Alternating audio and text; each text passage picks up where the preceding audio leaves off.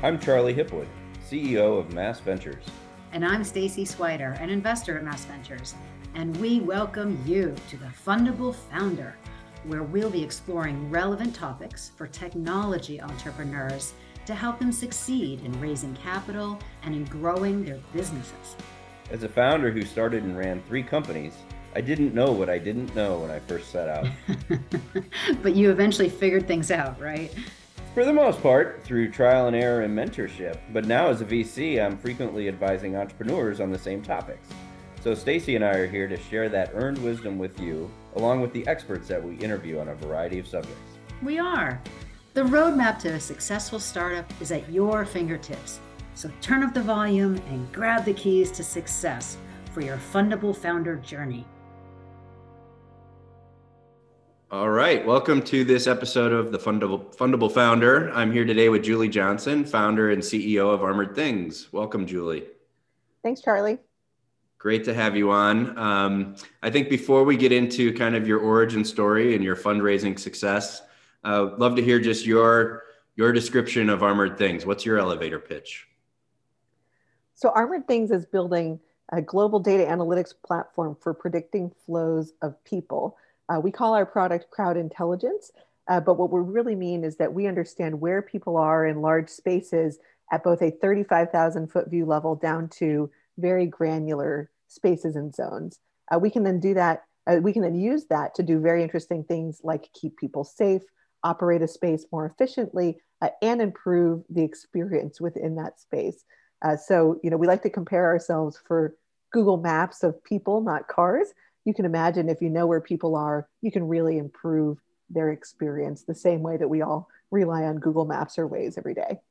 Yeah, and, and I'm sure that's um, you know this is going from a, a much more of a need to have in a post-pandemic type world as well as we think about uh, how people utilize their spaces going forward. Yeah, I think there's a heightened awareness of wanting to know where people are uh, and reimagining what that can be used for. So, like I said, you know, before COVID, it was really for general security and staffing, operating efficiency. Uh, we've seen that get additional applications when you think about uh, zone based alerting. You know, I don't want to have more than 100 people in this space, it's not safe. You know, I can set a great policy, but how do I make sure people are actually respecting right. my policy to decrease the risk? Uh, that's really where we come in and we can help make sure that it's not just lip service, that people are actually maintaining the safe posture that I actually want as a guest or employee or fan or student coming into the space. That's exactly right. Well, great. Um, so, um, so take us back three and a half years to when you decided to start Armored Things. What, what's your origin story? Yeah, so I was actually getting uh, my MBA at Harvard when I decided uh, that I wanted to get into the world of venture capital. Uh, and anyone who knows, uh, you know, how hard it is to break into a new industry, one of the approaches that I've used before is pitching your own job description. So I mm went out and met every entrepreneur, investor, accelerator, product manager that would talk to me, and then pitched ideas to different VCs, uh, both in Boston and the Bay Area. So I ended up at Qualcomm Ventures, uh, where I was really in between an R&D team and the venture capital team, focused on a thesis uh, that I had pitched them around security and IoT. So that's really where I fell in love with this, um, you know, broad market thesis around data and data proliferating in our environments from the adoption of IoT uh, and a need to, uh, you know, keep our physical world safe, but also our digital world safe because of the vulnerabilities some of those things create. Long story short, that has nothing to do with what Armored Things does today, except for the themes of data and security still right. being fundamentally a really big part of our business.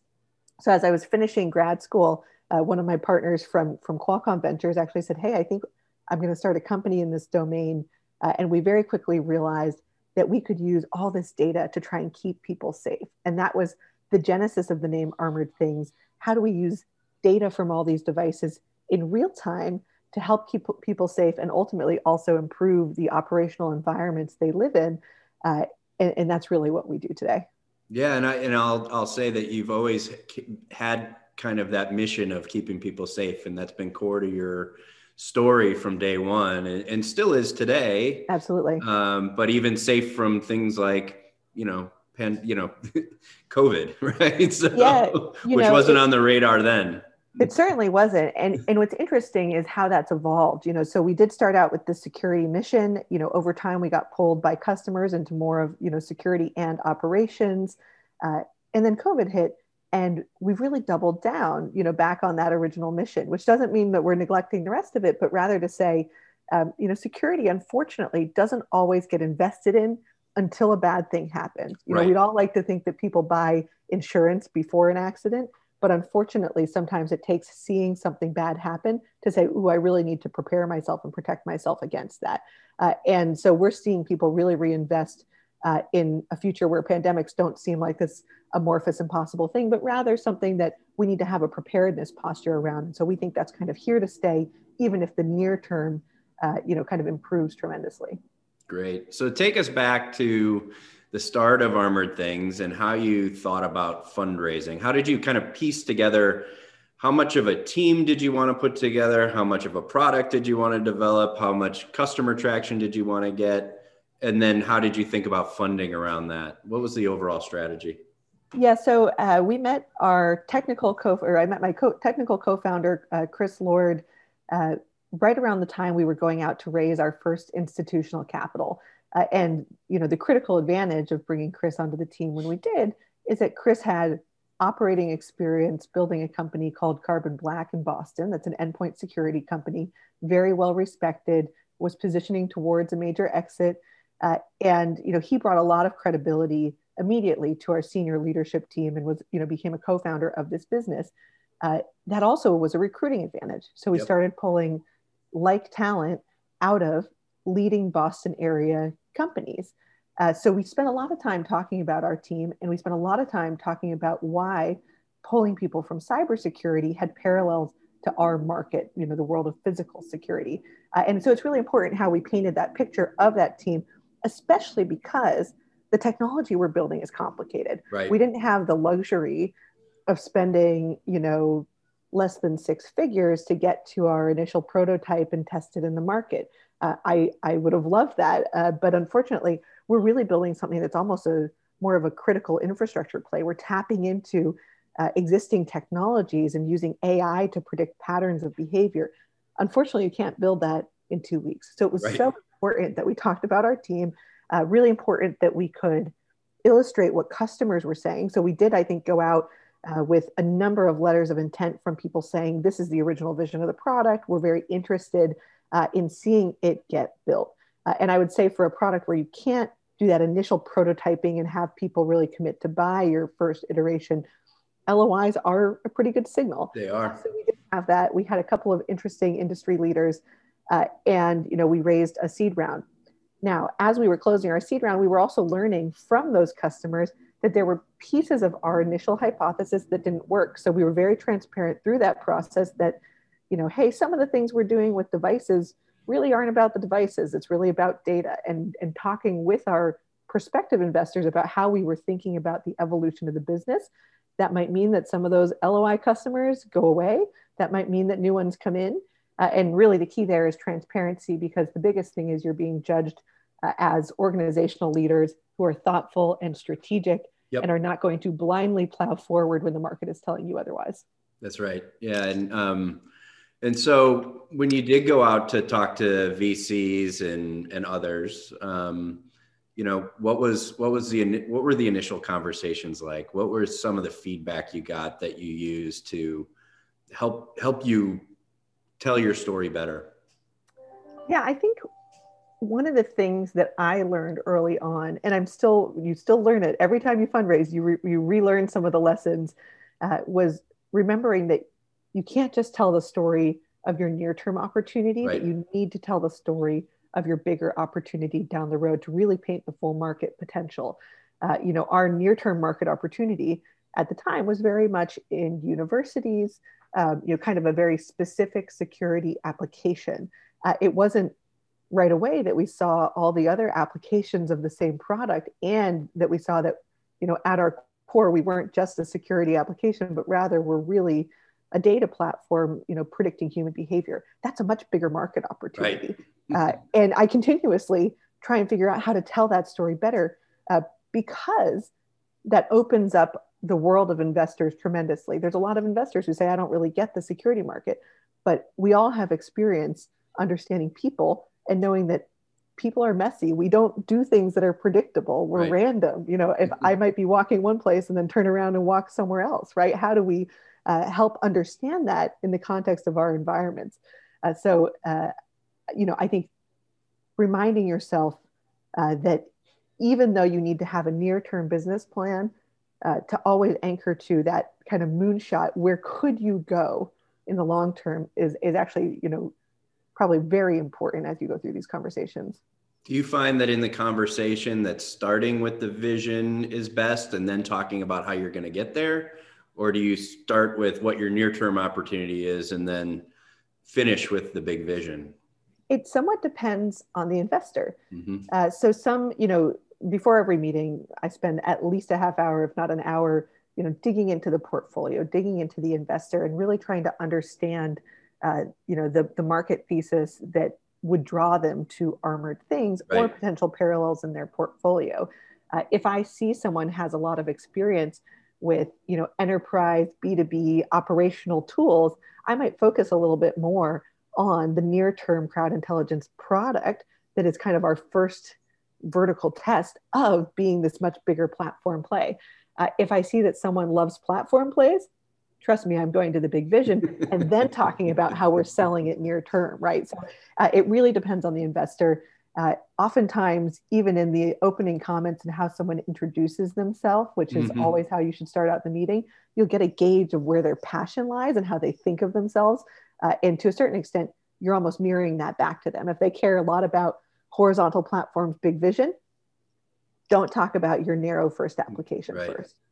That's great advice. And I just think the idea of researching going into the meetings, right, and finding that common ground, as well as, like you said, mirror their interests, right? And if they're if they're guiding you towards big picture stuff, talk about big picture stuff. Right. that's, that's it seems so simple, but it's um, but that's a, it's something that takes time to learn.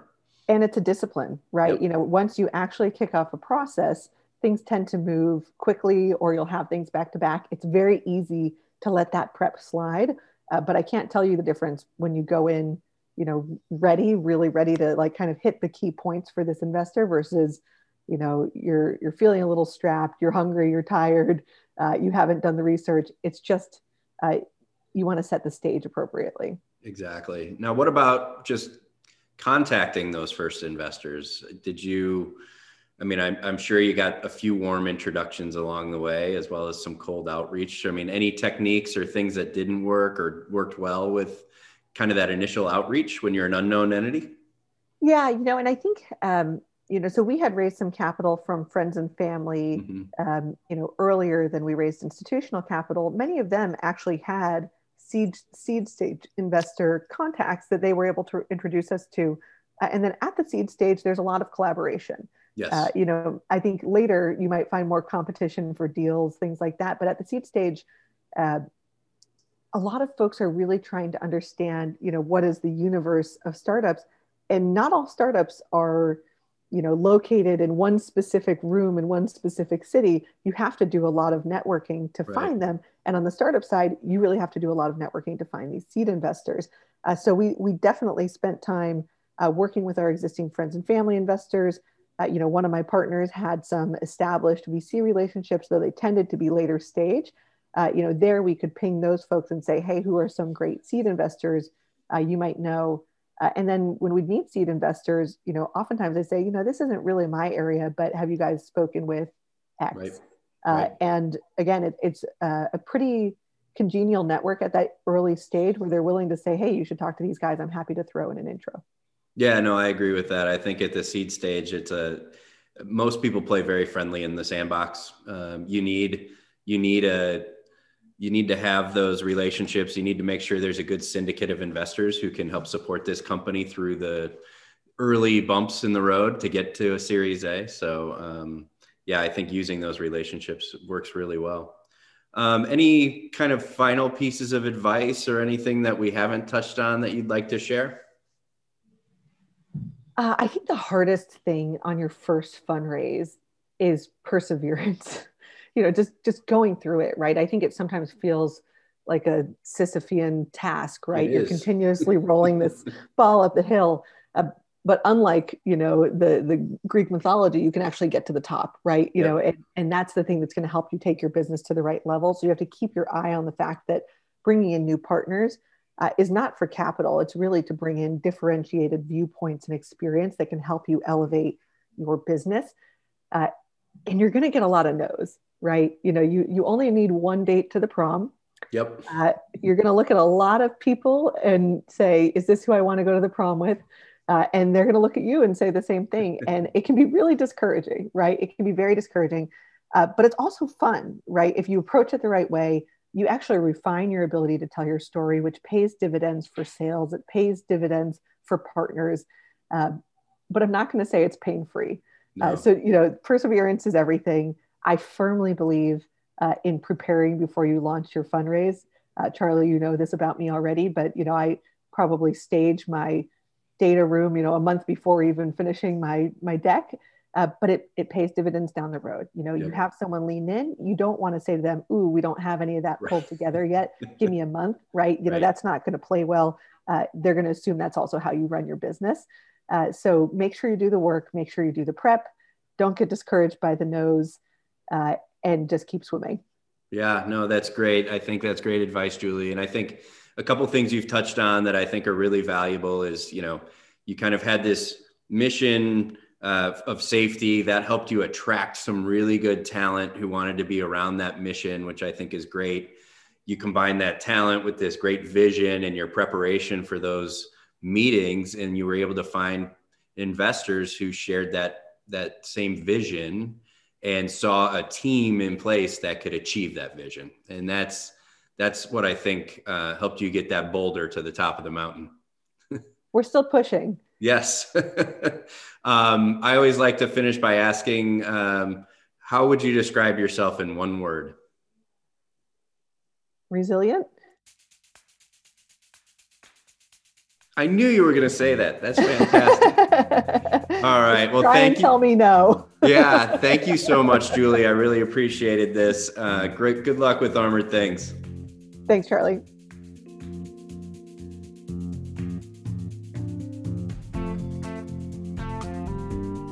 Thank you for listening to this episode of The Fundable Founder.